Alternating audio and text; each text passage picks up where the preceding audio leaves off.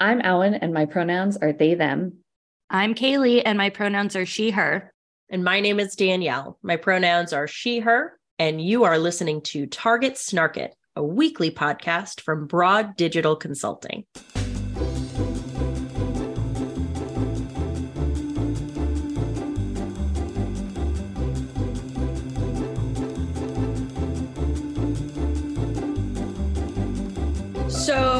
Today, what I want to talk about is uh, really something that I feel like a lot of people are ultimately going to relate to. And before I introduce my guest, I kind of want to like lay out the the land for you here. That uh, a lot of marketers, a lot of business folk, but really just people who use the internet and people who are on social media or sharing information or anything like this, uh, have probably run into this, especially in like the last decade, really where you're looking for content for a newsletter. You know, we put together our weekly broadcast newsletter from Broad Digital Consulting, and uh, we try to add in different articles that we think would be really interesting to our audience only to find out that one of them is behind a paywall or you're you're looking for content to put on your client's social media calendar you are sharing an article with a friend that you think is really interesting and you want their take on, or you're busy trying to win a Facebook argument with a complete stranger and you want to share the the smoking gun proof of of your rightness and uh, and of course everything is behind a paywall so that's what I want to talk a little bit about today is journalism, uh, what the state of it is, the the paywalls that we see that continue to irk those of us who, like I said, are in our marketing looking for curated content everywhere, uh, or even just existing throughout the internet and trying to share that information. I have here with me today Dave Flomberg to be able to discuss this a little bit more with us. Dave is the director of content for Modus Persona, which is a Martech creative services and strategy agency headquartered in Denver, Colorado. They are also a B Corp, which is a, a, hell of an achievement. I will have to have Dave back on to talk about just what that means at some point in time. But I think the extra layer of Dave's very colorful background, as I'm sure we'll get into, and what I think makes him uniquely qualified to be able to discuss this topic around journalism uh, from both a marketing business perspective as well as an ethical journalistic perspective is his uh his really storied background in journalism uh no pun intended but it was a really good one so uh, Dave has worked in journalism for most of his career and is a current contributor to Colorado's Yellow Scene magazine, as well as the anti-Semitism columnist for the Colorado Times Recorder. He was also formerly a columnist for the legendary Rocky Mountain News, which I know was my favorite publication early on when I was living in Denver, and is just one casualty of the news crisis that we've been descending into for the better part of the last 15 years. So, Dave, thanks for joining us to talk shit. Thanks for having me, Danielle. so, we know that the news industry is flailing. It's uh, flailing in the way of being able to support itself financially. Uh, there's a lot of media distrust among the people that uh, that feels like it's only gotten worse over time. So, tell us, in your opinion, can you kind of give us a, a breakdown of like how the hell we got here? Yeah, it's it's been a perfect storm over the last 25 years, honestly. Uh, that really started with the news industry, specifically the newspaper industry's inability to pivot when uh, the internet became our main source of uh, consumption for for media. You know, there's a point where we had over a thousand reporters and journalists covering the Front Range in Colorado alone, uh, between the two major dailies and uh, a few of the others like Westword, et cetera. And over the years, with cost cuts, uh, the falling of the Rocky and other things, it's down to under 100 that uh, really started because of Craigslist. The profit margin uh, for newspapers was all in their classifieds. You know, display advertising was a was a good piece, but the real profit margin, the 70, 80% profit margin on those pages was classified advertising. Wow. Craigslist came along. That was what really uh, kneecapped the entire industry. Just right right at the knees, just cut it off entirely, and they were never able to really rebound. Uh, as you've seen, you know, you've seen newspapers all over the country just shutter, and uh, it's it's it's sad, it's problematic, it's um, it, it, the the people who get hurt by that more than anyone is the is the general public, and they say all politics is local, well, all journalism was local too, and the point of journalism is to be the fourth estate, right? We're supposed to be there to watch, uh, to be the watchdogs of of of those in power, specifically government uh, and and big business, but government for, for sure to start. And uh, you know, there was a point in time when you could walk into any city council meeting or uh, village elder meeting or whatever the the town municipal governing body was, and there would be at least two or three reporters in that room that doesn't happen anymore. You know, you may get some at the Denver City Council, but you know, any of the smaller muni organizations, no one's no one's holding people accountable nearly to the extent that they need to be. And what that enables is a whole lot more to happen behind doors that are not being uh, watched. Um, and uh, you know, I'm not going to say they're closed doors because people can still go to those meetings and and show up. Colorado uh, sure. Sunshine Law ensures that, and most states have something similar. But if no one's there, it's the, the effect is the same. The impact is the same. That uh, you see things like how uh, the I seventy uh, dig happened across uh, the, the the the east to west corridor downtown, which most, if not all, actual city planners and engineers were like, "This is a terrible idea. We shouldn't be doing it this way." But developer interests were able to push through because no one was really holding their feet to the flame until it was well too late. So just the loss of the economics, just the loss of the financial support in you know the, the turn of the century of 2000 uh, was a huge piece of the the the kneecapping of the industry, and then uh, the slow limping decline over the next 10 years, 15 years, as uh, newspapers um, you know continued to shutter across the, com- the country. The the Rocky was shuttered in 2009. Right. And that was a huge loss. It was an enormous loss to Colorado. It was the oldest operating business in Denver, uh, and the uh, the record of the state. You know, it was 149 years old uh, when the state was 150 years old. It was a uh, just a tremendous, tremendous loss. Or when the city was 150 years old. So then then something else happens and something okay. else big happens as some newspapers and organizations continue to figure out ways to stay above water and, and figure out how to, to navigate in the new world steve bannon and donald trump borrowed a very successful uh, approach uh, that they, they they stole from the uh, the Weimar Republic of pre World War II Germany. You know, prior to the the Nazis uh, taking over, and which the Nazis uh, adopted and used to full full success in, in their propaganda campaigns, and that was uh, the steady drumbeat of Lügenpresse, which is German for for lying press, and oh. that was by design. And Trump has used that forever of just everything you see you can't trust and you would think that the fake news, fake news, fake news mantra that he employed would only appeal to his demographics and, and his constituency. But what happened was it became such a catchphrase that that clicked with so many people that it bled and it bled over the entire spectrum. So it didn't matter where you were right or the left basically you were told you can't believe anything. You can't trust anyone. And sure. both the right and the left are guilty of that, that no matter what, unless it's cognitive bias, unless they have a belief already and then there's a source that supports their particular belief, uh, then it's wrong, then it's a lie, then it's fake news.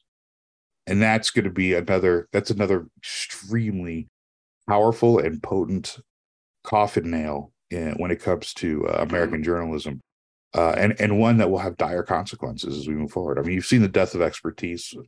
You saw COVID become fuck, totally politicized. You can say fucking. It's fine. Oh, okay. Yeah. Yeah. No, it's totally fine. We're talking shit here, right? Yeah. Well, it was completely fucking politicized sure.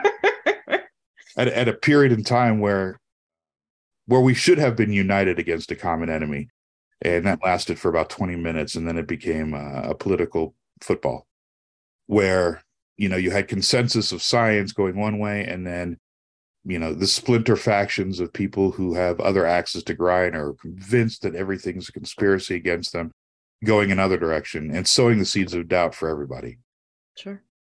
so long story short that's how we ended up here today that's how we, we land here Okay. Now I, I I want to you said a lot of things that I honestly like were, were really interesting uh things that I just had never thought about. I know uh obviously, you know, as a millennial, I am predisposed to think about the digital world. Although uh, growing up in North Dakota, I and and we've had this conversation about you know difference in in generation and whatnot.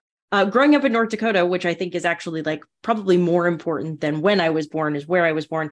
I I also I remember that analog life so so very vividly, and I remember like we actually didn't really get the paper at our home because we didn't pay for it, right? And so you got the paper if somebody recycled it or if it was like at school or in the library and thinking about the fact that you know you had all of these subscribers i never really thought about the the advertising revenue the classifieds revenue that went into newspapers really at all i just assumed that that the revenue model was really built around subscriber base having more subscriptions and then the actual ads you know the the ads that go into that and what you're saying is that the classifieds piece was actually the the massive driver even above the actual like ads inside of newspapers as well Yep.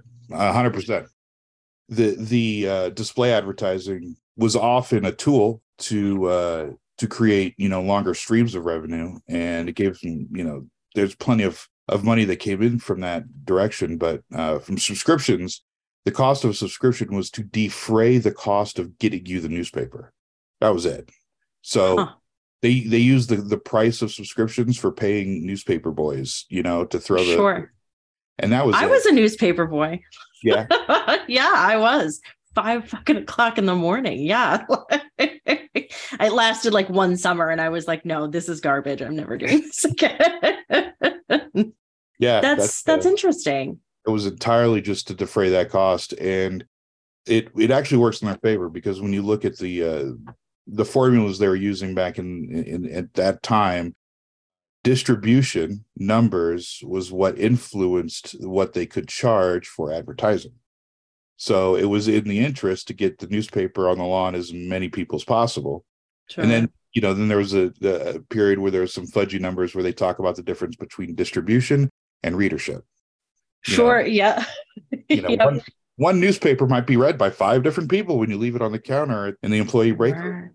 Sure. So- sure those numbers that you know it, it, as as marketers we know that there's a impressions is a is a- is, is, is a fudgy number that doesn't really mean anything. But but the classifieds, I mean, when you think back to like the 50s and 60s and 70s when like you know big major dailies had like helicopter pads on top of their roof and they had Right. correspondents in every corner of the globe ah the good old days that was coming from those 70% profit margins that they were creating on their newspaper pages they were able to really drive that and and they got they got fat and um did not you know in the early days the internet the fad there was you know the the, mindset of we are the descendants of the gray lady. Like there's nothing that will stop us. And of course you know change is slow until it's not. Right. Well, I mean, I remember too, you know, being uh, a recent college grad in in Denver and opening up the Westword and going back to, you know, the back of the Westword. Because I mean, I graduated from college uh, during the height of the crash, right? So there are no jobs that that just doesn't exist. I got laid off right out of right after I graduated.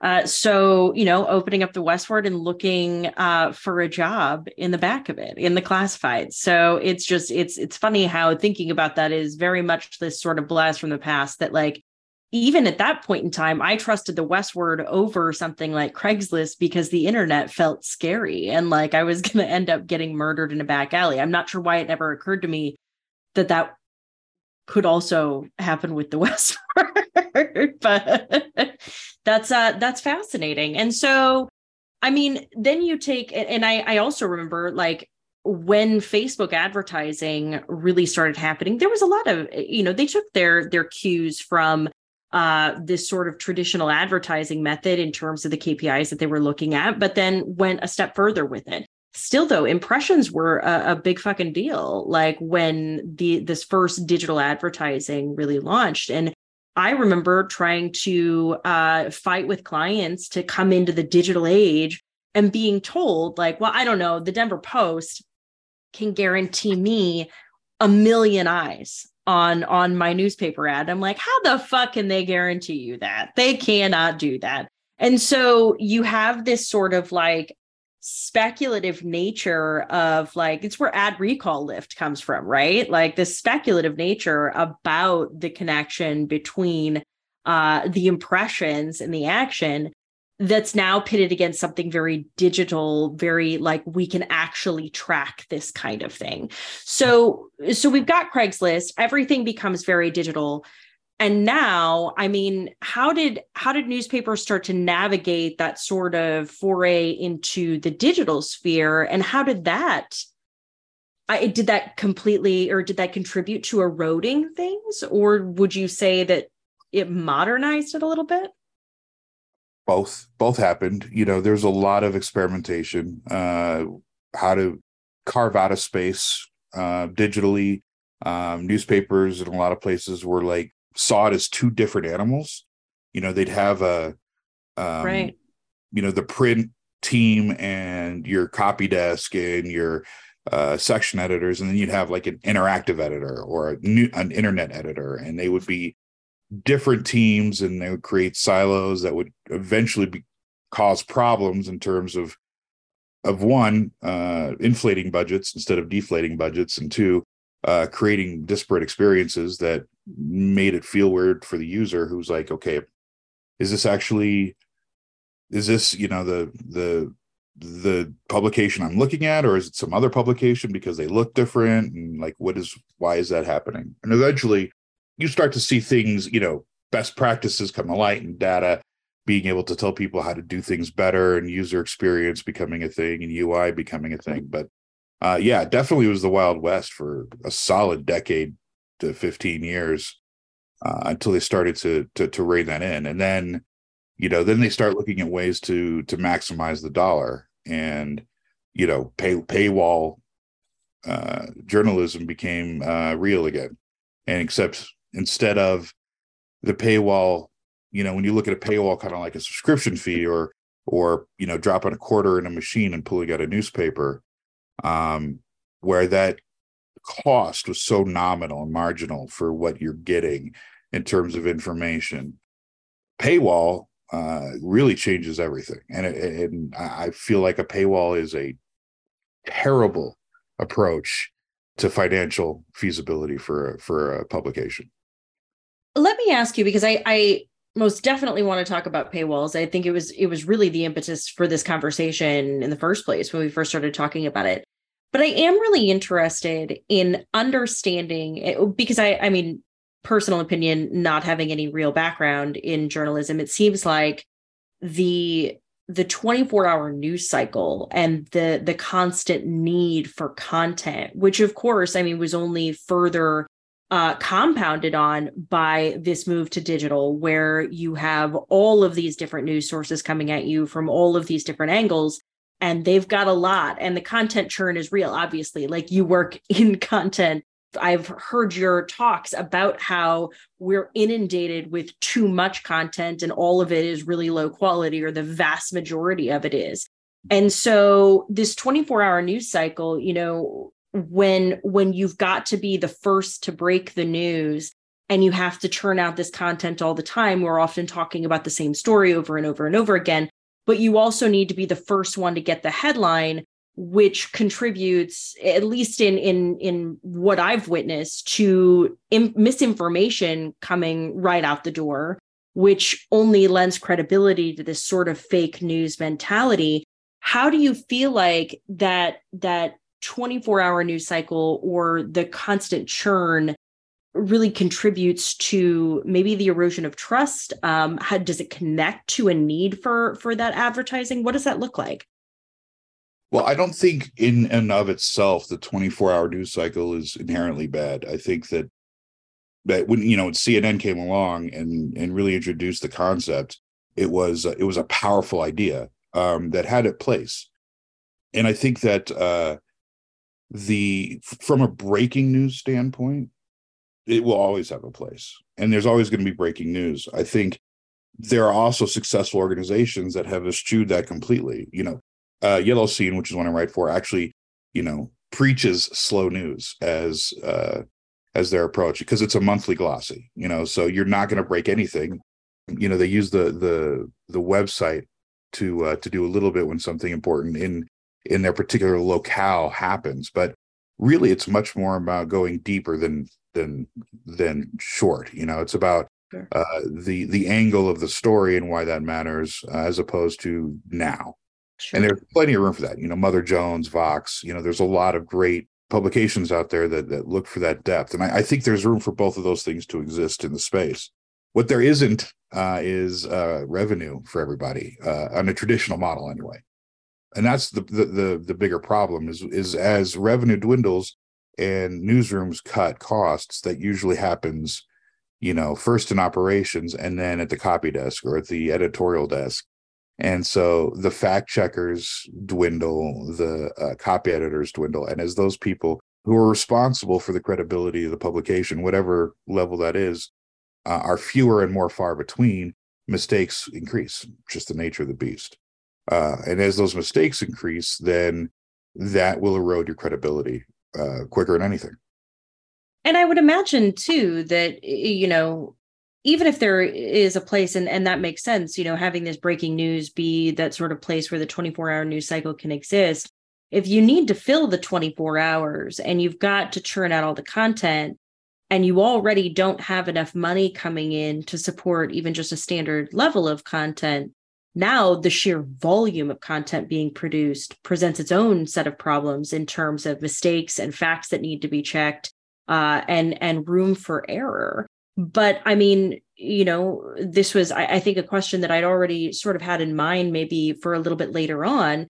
How can people why would people pay for continue to click on uh, in order to get ads sources they they can't trust because of that erosion of credibility yeah they won't. Um and and, and studies show that all time and time again that like as things like that occur subscriptions you know paywall subscriptions et cetera drop off. But um it's uh i, I think that's in, in the realm of the the problems facing industry that's actually a smaller one from the perspective of credible news outlets you know the Hmm. times uh you know and, and everyone's gonna gonna po- start poking at the opinion pages political bent and by no means is there a perfect publication out there. Let me back up.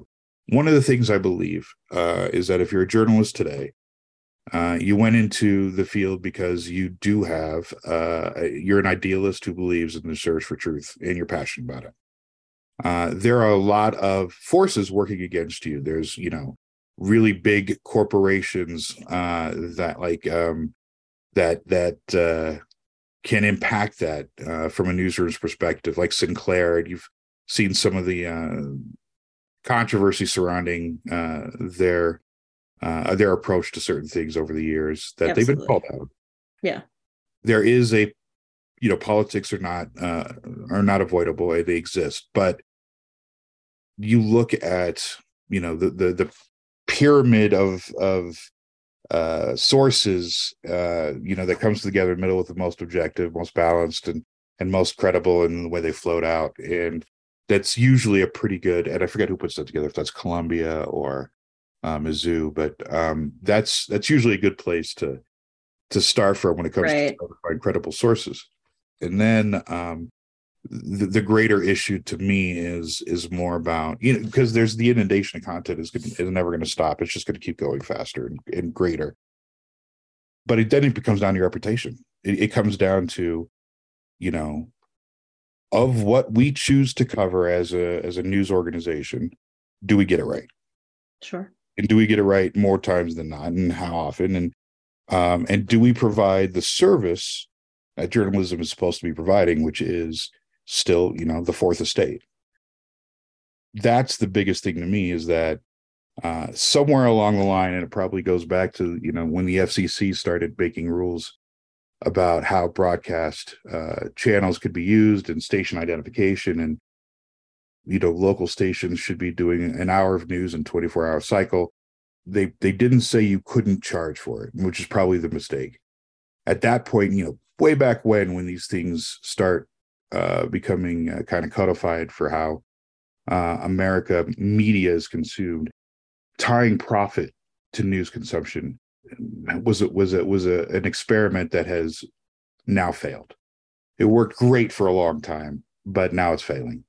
And so the whole model needs to be re-examined because um especially when you when it's uh you've got hedge funds and and um publicly traded companies uh on board looking at profits and stocks and and and share prices which are counter to the point of what journalism is about and what it why it matters So, really quick before we we continue that sort of paywall discussion, because I, I mean, again, it is it is the thing that, like I said, is the impetus for the conversation in the first place. Can you very quickly, because I'm not really familiar with the term fourth estate, could you give me a breakdown? Because I can't imagine that I'm the only person not familiar with. I mean, maybe I am. Who who the fuck knows? But but just just for my own edification, then. Yeah, I think um, I'm looking for the exact quote where it first started. Basically, it was um, Europe looked at, and it comes from the, the European uh, mindset of the three estates uh, of of a European kingdom or realm: the clergy, the nobility, and the commoners. And the fourth uh, was to refer to the government separation of powers into into uh, those things. And in this country, you've got the three branches of government, Sure. you know, legislative, executive, executive, and judicial, and then the fourth, which is the watchdog. So, Sure. to me, when you look at a system like the American system, which is built on a, a system of checks and balances for each one of the different branches, the most important one to me, and it's why, and Jefferson would agree, and the framers agreed, and that's why it's in the First Amendment, is the freedom of the press. Because that is the way that you hold you know the other three accountable at all times is making sure that the the public is aware of what is happening. And that's where that that term has kind of come into uh uh you know know american zeitgeist Sure. Sure. Now, I mean, when we talk about paywalls too, obviously, you know, like I said at the beginning of this, they're they're highly irritating for me as a marketer, but also just as a general news reader and sharer of information overall. I- You know, I'm like the the digital version of my grandma, like clipping articles out of paper and like sending like mailing them to my friends and I get foiled by paywalls and I pay for way too many of them just because like I I also have ADHD and I'm like whatever let's just like remove this obstacle so that I can finish reading reading this particular article. I know that like I'm not alone in in this. I know that you know I sent you the article on on B Corps and and you were like there's a paywall. It was the it was like I said the whole impetus for this conversation. And I've always sort of been of the opinion of the opinion and uh, it sounds like potentially wrongly that advertising would help eliminate those paywalls. Um, of course, not to make you know advertising sound like some kind of like valiant, always in good faith savior or anything like that. But you know, if the news is only available to those who can afford it, then information, that watchdog piece of things, is inherently undemocratic. It's class exclusive, and you know, especially when the people who can't get it are the ones who actually need it the most. So, you know, basically advertising is saving democracy, like all hail the Davos man. I'm kidding about that, but like but it is a real problem. So, uh, but I also know like we don't like paywalls. News media needs to be able to afford to exist. So, what's the take there? Yeah, uh, the take to me is is you dismantle the paywalls and you flip to a nonprofit journalism model, which has been steadily increasing over the years. I think it was a uh, pull this up. There's a Pew Research Center they did in twenty in, in 2022. They did a study and uh, discuss and identified more than 80 nonprofit news outlets covering U.S. state houses, uh, of which nearly half were founded in the last five years that is there is a growth in that approach. Colorado's added a few new um, nonprofit uh, journalism outlets. The Colorado Independent merged with um, the Colorado News Collaborative called CoLab, and that mm-hmm. is um, that is happening. Denverite, I know, is on that list too. Is in Colorado Sun. Colorado Sun, even even the Colorado Times Recorder is actually now in that in that camp, and I think those things are really the only it's what I feel journalism should have been from day one. It's it's a public service. The job of a journalist is to find out the things that are important to the people in his constituency, his or her constituency, and then uh, explain to them why it is important so they can be informed to make better decisions when it comes to uh, who they're going to support for public office and which uh, referendums they're going to support, et cetera. Like you need the informed public populace to make uh, your community the place you want it to be to live. So it is a public service, and as such, it should be treated as one with a nonprofit model. And that's not a new idea. Like the Associated Press was founded in what 1846, sure. and it was a nonprofit model since day one. There's always been room for that to exist. You know, NPR, Colorado Public Radio, public broadcasting system. Like there's there's always been room but it's also always been an afterthought because in this country, you know, everything is based on a capitalist system where, you know, how do you drive profit? And so sure. we have to rethink that model. And to me, the only proven, uh, accessible, uh, and repeatable model that I've seen is nonprofit journalism. Sure, sure. So, I mean, within a nonprofit model, I would imagine that you can't rely the lion's share of your funding can't be from individual subscribers. Does it come from grants? Well, you know, there's some there's there's room for some discussion on that. Um, okay.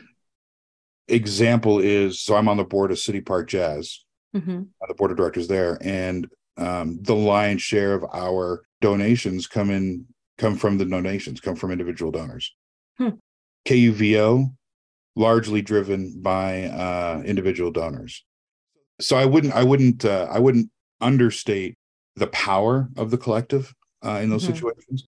But I do think yes, the the next step there is looking at grants and endowments and um, uh, sponsorships. Uh, you know, when you make when you flip it to a nonprofit model and allow uh, and allow the tax breaks that come with the donations and, and the involvement with that for corporate corporations to get involved. But honestly, to me, you know, local mom and pops you know sidling their name up to to support a cause like uh, local journalism and having that connection building a stronger community you know in a roundabout manner with everybody kind of you know all the, the, the rising tide lifting all ships in that area. Uh, so i think that those all those all those things come into play in a nonprofit model so when you take a look at like funding nonprofit journalism just in general and and uh you know your mom and pop shops, your businesses even, uh, you know larger scale businesses. I think you and I both know that people should do things for the good of, you know, maintaining democracy. but I also think that because as you you earlier pointed out everything revolves around profit, what I like I hate I hate asking this question, mm-hmm. but as a realist who works in this space as well, like what's in it for them? Content, better content, hopefully trusted content, hopefully credible content. the acknowledgement that you are helping to separate or, or or delineate that separation of church and state between corporate profits and and news one of the common things uh, i hear from from everyone left and right sides of the political spectrum is you can't trust x publication because you know that they're owned by x corporation and everything they do is is driven by that. And I, you know and that's it's not always true. I mean it's true to an extent in certain places but like you know there was uh, when i was at the rocky never got a call from scripps uh, our parent company yelling at what we could and couldn't put on the page. Maybe rare rare rare situations there may be a a, a heated discussion between the publisher and the uh, and the and the editors. But the idea of um, of being aligned with uh, real democratization of of journalism of news and supporting your community does resonate. I mean and you see it you see it with uh, the fact that the network of nonprofit news organizations has been steadily growing from you know going back to the the texas tribune which was one of the bigger pioneers in the earlier days about 15 years ago to uh, you know well over you know several hundred that exist across the country today.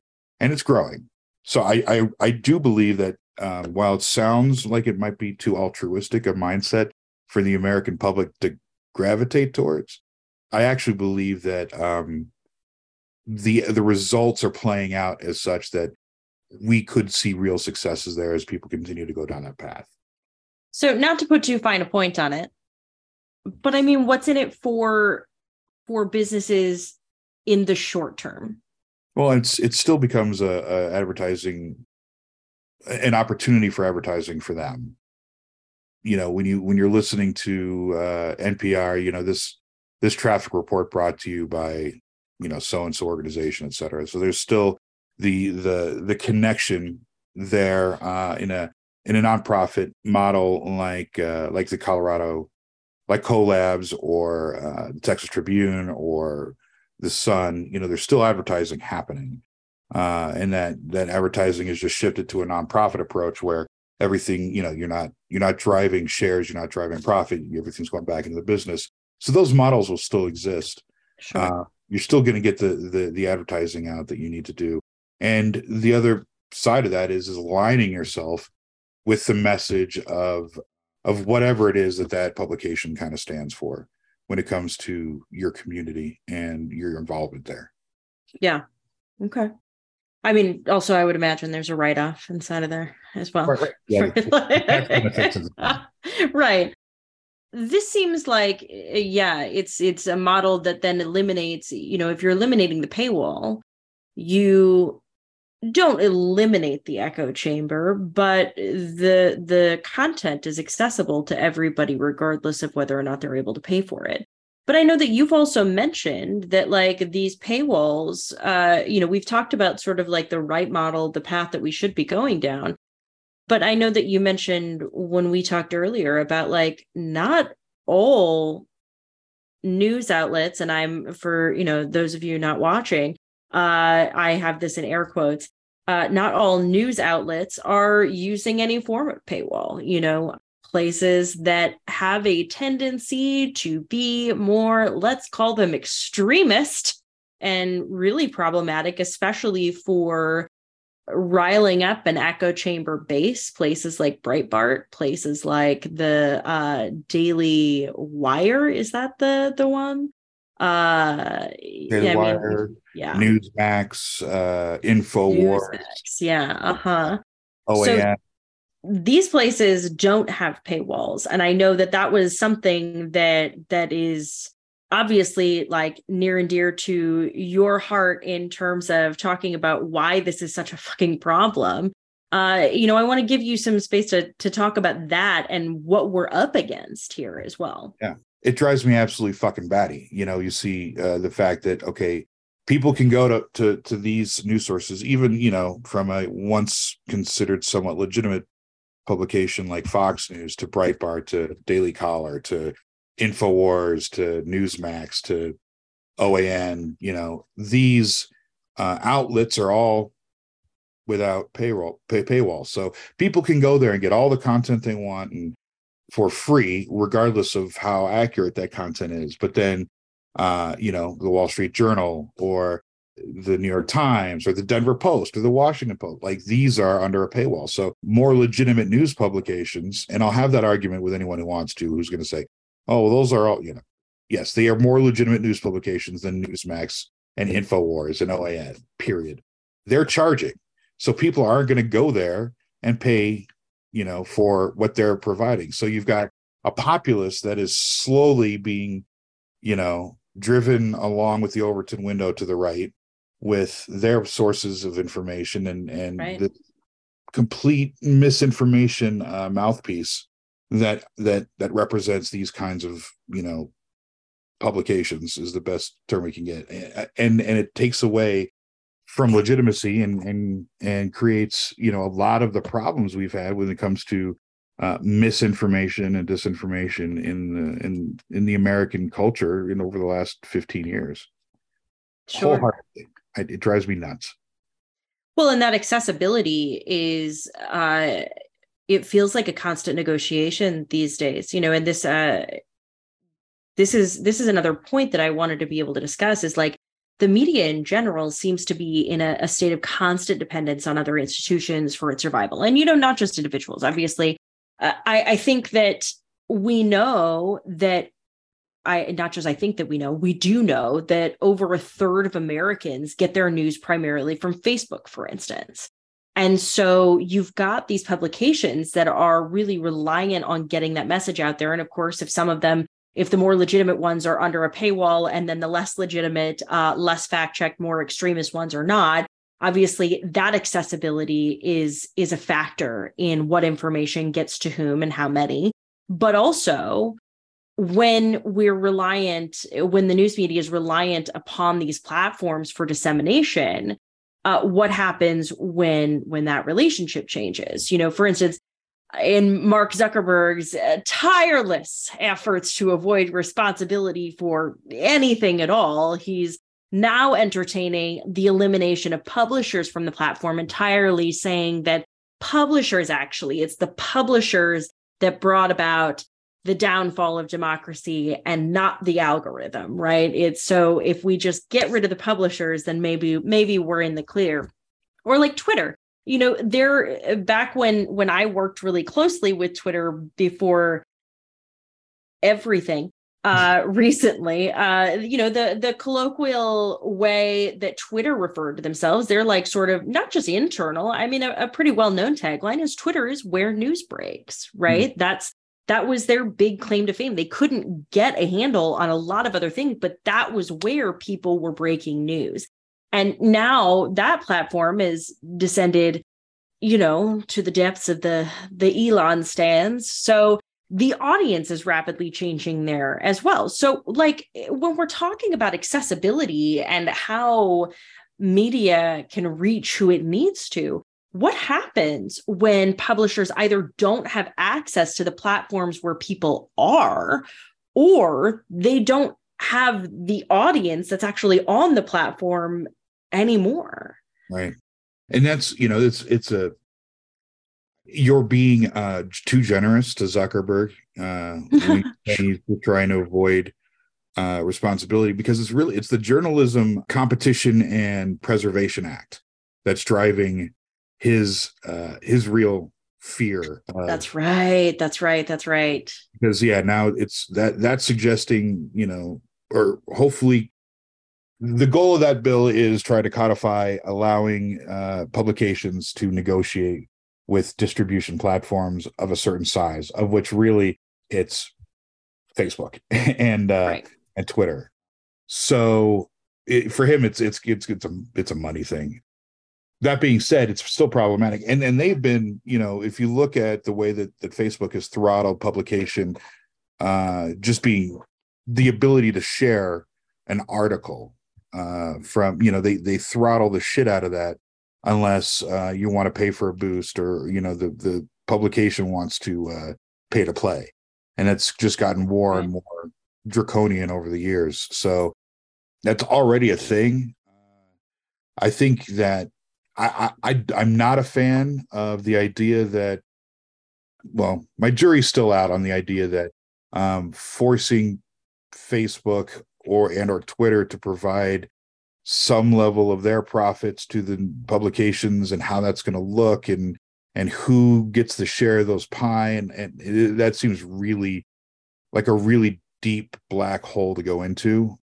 You know it, they could look at some kind of like an ASCAP or a bmi uh, model where you know everything just goes into a big pot and then you know there there's a someone spitting out the data at the end of the day of how many times uh, a particular article shared and that gets you know royalties like like in the music industry with spotify or whatever which as we all know is not is, is not a significant enough amount of money to, to turn anyone's head. Right. So i don't know that that's really the right the right approach from uh from from a congress perspective but your point being uh, valid in that uh, the channels of Google, Facebook, and Twitter being the distribution network for news uh, of any sort are significant, and it will be problematic if uh, they take their ball and go home.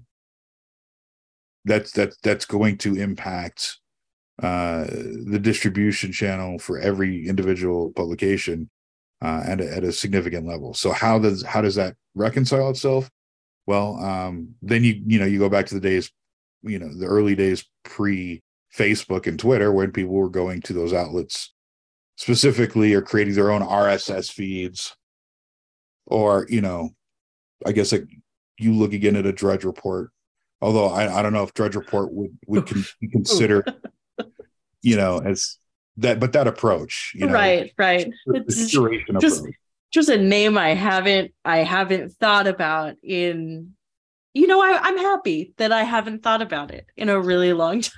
Right. You know i used to be a huge fan. I used to read that shit all the time. Well you know it, there was uh, something to be said for uh, the, the curation of uh, yeah, I just had to go look because I haven't even looked at the page in forever and see if he was doing anything unusual. No, it looks exactly the same. Exactly. I mean, when you got a formula that works, I guess. yep. No, he's he's still doing. Yeah, nothing has changed. Uh, but yeah, you know, you'll you'll find curation models, I guess, out there, and um, if it's not a subscription, like I, I I'd have to read the uh, journalism competition and, and Preservation Act closer that I have uh, for how they um, how they define uh, the networks that this act would impact, mm-hmm. uh, and and it has to do with the amount of uh, members. So if it was a, an open thing where there's no membership, then yeah, you I imagine you'll see some large uh, curated sites in the mindset or in a similar approach to it. What Drudge was doing is doing pop up you know you, you'll see you'll see a, a pivot. You you know whenever there's a whenever there's a huge uh shift in in something that's driven either by legislation or by by trend or popularity you'll see a shift in a response to that. It's just a what does that look like? It's hard to tell without you know without a crystal ball. Right right.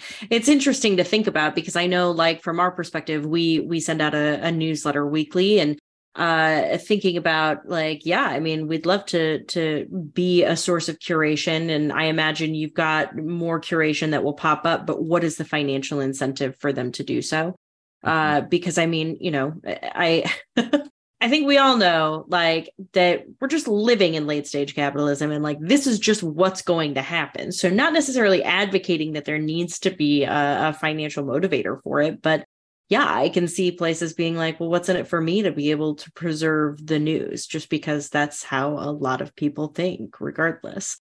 Well, I uh I want to I want to wrap up uh, this particular part of the conversation. Uh, before I do, I mean, are there any sort of like parting ideas that you you want to make sure that you get off your chest about about just the the state of news media in general and how it relates to uh, things like paywalls, marketing, advertising, etc. Mm. Obviously, I think as we we explored ad nauseum, we are in a in a crossroads uh, we are at a crossroads when it comes to uh, how journalism is going to move forward, uh, and and what I can't overstate is the importance of the industry uh, and of the practice, I should say, maybe not the industry, but the practice of journalism. Sure. And that is, I think, if if I could if I could beseech everyone to pay attention to really understand why media matters to you and find a publication find a nonprofit publication and and subscribe become a member donate.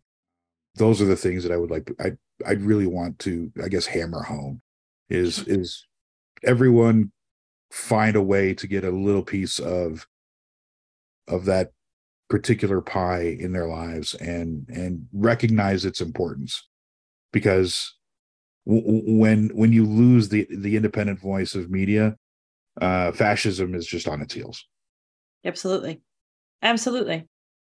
Uh it actually you know giving that recommendation for for how people can take action sort of dovetails nicely into how we like to be able to to wrap up the segments anyway. It's almost like somebody prepared you for for what you were supposed to to bring to the table today. Uh, but yeah i mean you know in today's world we're so incessantly overwhelmed with uh, new bad things to feel newly bad about. And it gets to be a little defeating just in general. I know i've personally felt completely fucking defeated and broken a lot in the last few years just being inundated with things like what what the fuck can i even do to change this? Like is this just how things are so we do like to offer those action items for people like what can why why should people give a shit and what can they actually do about it so that the conversations that we're having on this podcast aren't just these ivory tower thought exercises.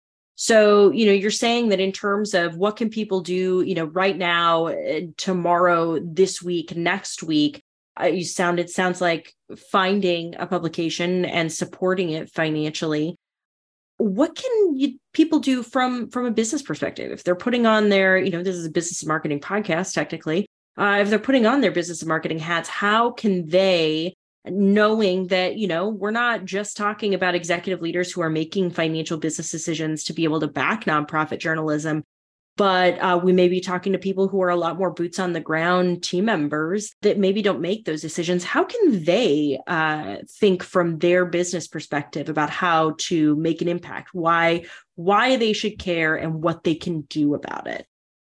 Well, I think um, the writing on the wall is pretty clear in that cause-based marketing has a foothold and uh, and is growing.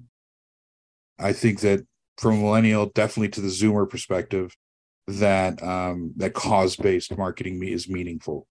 Uh, so when you get the opportunity to align yourself with a message that maybe uh, isn't uh, as clinical as what you're used to, taking that opportunity is a good thing for the brand. So you know, in in, in a world where we would hope everyone is a part of a purpose driven brand where where you know people are looking at the opportunity to um, align themselves with messaging that means something. The opportunity to do so with uh, a nonprofit journalism but and even even with decent publications that have credibility uh, should be something that should be looked at. And not just okay not just in a matter of how many conversions i'm going to get for x but you know from your awareness play here's a great place for you not only to create awareness for your brand but to create a, awareness for what your brand stands for. Mm-hmm. And if you could take that uh, opportunity when it presents itself uh, and and understand that yeah it's um it's an awareness play but it, it does mean something to to the general constituency out there i think that would be a good place to uh to evaluate for sure sure and it sounds like too, if you're, you know, in charge of curating content, uh, to be able to send out to an audience, to be able to try to curate from nonprofit sources as well. Uh, that could be, you know, uh, another way for people to just be more cognizant of the the sources that you're sharing. Obviously, I mean, like I said at the the start of this, you never want to send a reader to a paywall, just in general.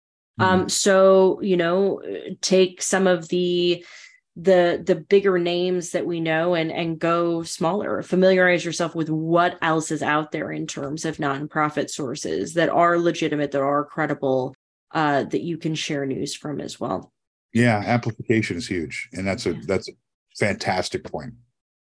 So i got one last thing for you uh, as you know, uh, our podcast, we really try to center around some of these hard and, and necessary conversations about responsible, ethical, sustainable marketing and business.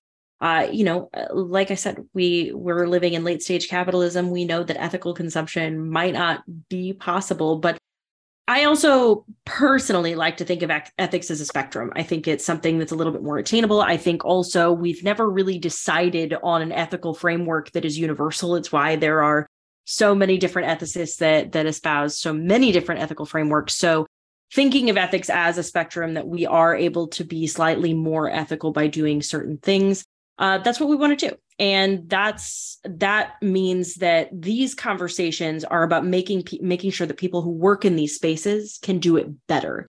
They can do it more responsibly more ethically et cetera. And uh, i personally think the way that that gets done is about centering our humanity just remembering that we are all humans. We're not automatons who are sending out uh, sending out ads automatically. We're not robots that way. We can choose our sources. We can choose how we do things and doing things better. But also for our audience, we're not metrics on a dashboard. We're humans.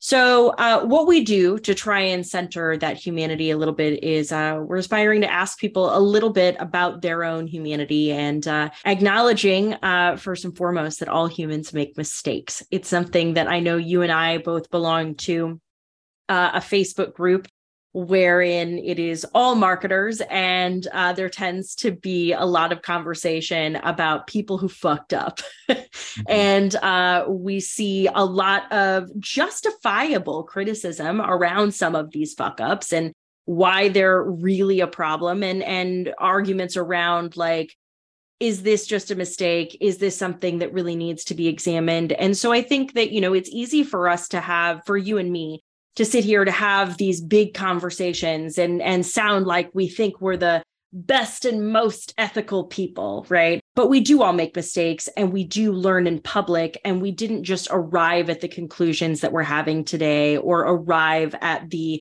the right quote unquote right way to be uh, for all of this. We all make mistakes. We all learn in public. So uh, that's why we would like to know, Dave, tell us what is uh what is your big human moment? What is the the biggest mistake you ever made on the job and what you learned from it? Um the the one that sticks out to me well i i there's a couple things. One's more of a philosophical mindset and one was actual just a cold hard fast mistake but um i'll start with that one. So when i was uh just getting started as a music writer, um, we'd had uh, we'd had this conversation in the office. We were talking about Jethro Tull, who was coming to town, and people in the office uh, had referred to Jethro Tull as though Ian Anderson was Jethro Tull. Like there was no, they didn't like it. It happens. It's been ha- it, it's a sure. it's a running gag for years, and so I wrote my piece from that perspective satirically that week without setup and without having done a satirical piece before. so all it seemed that the the music writer for for the weekly was just a complete moron. had no idea what he was writing about for calling Jethro Tull, for calling Ian, Ian Anderson Jethro Tull.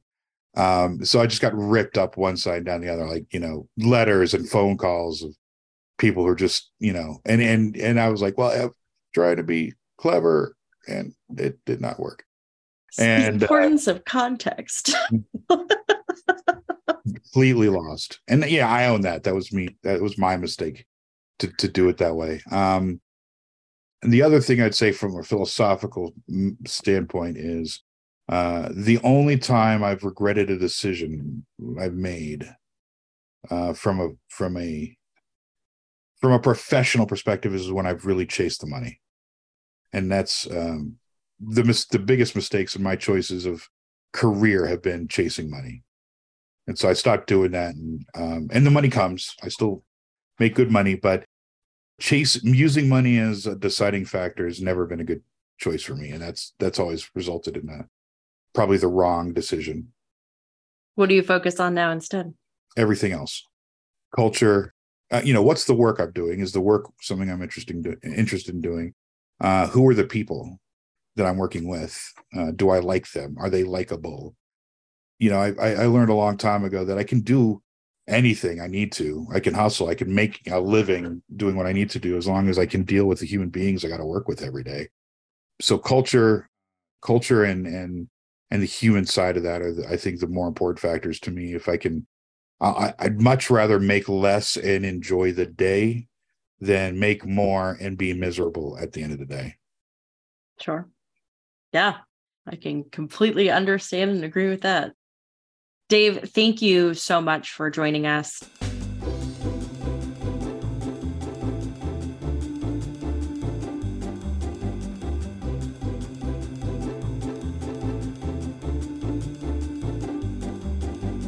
Thanks for tuning in to Target Snark It, a weekly podcast brought to you by Broad Digital Consulting. Our podcast is hosted by Danielle Bilbruck, Kaylee Myers, and Alan Connolly, and produced by Margot Gill.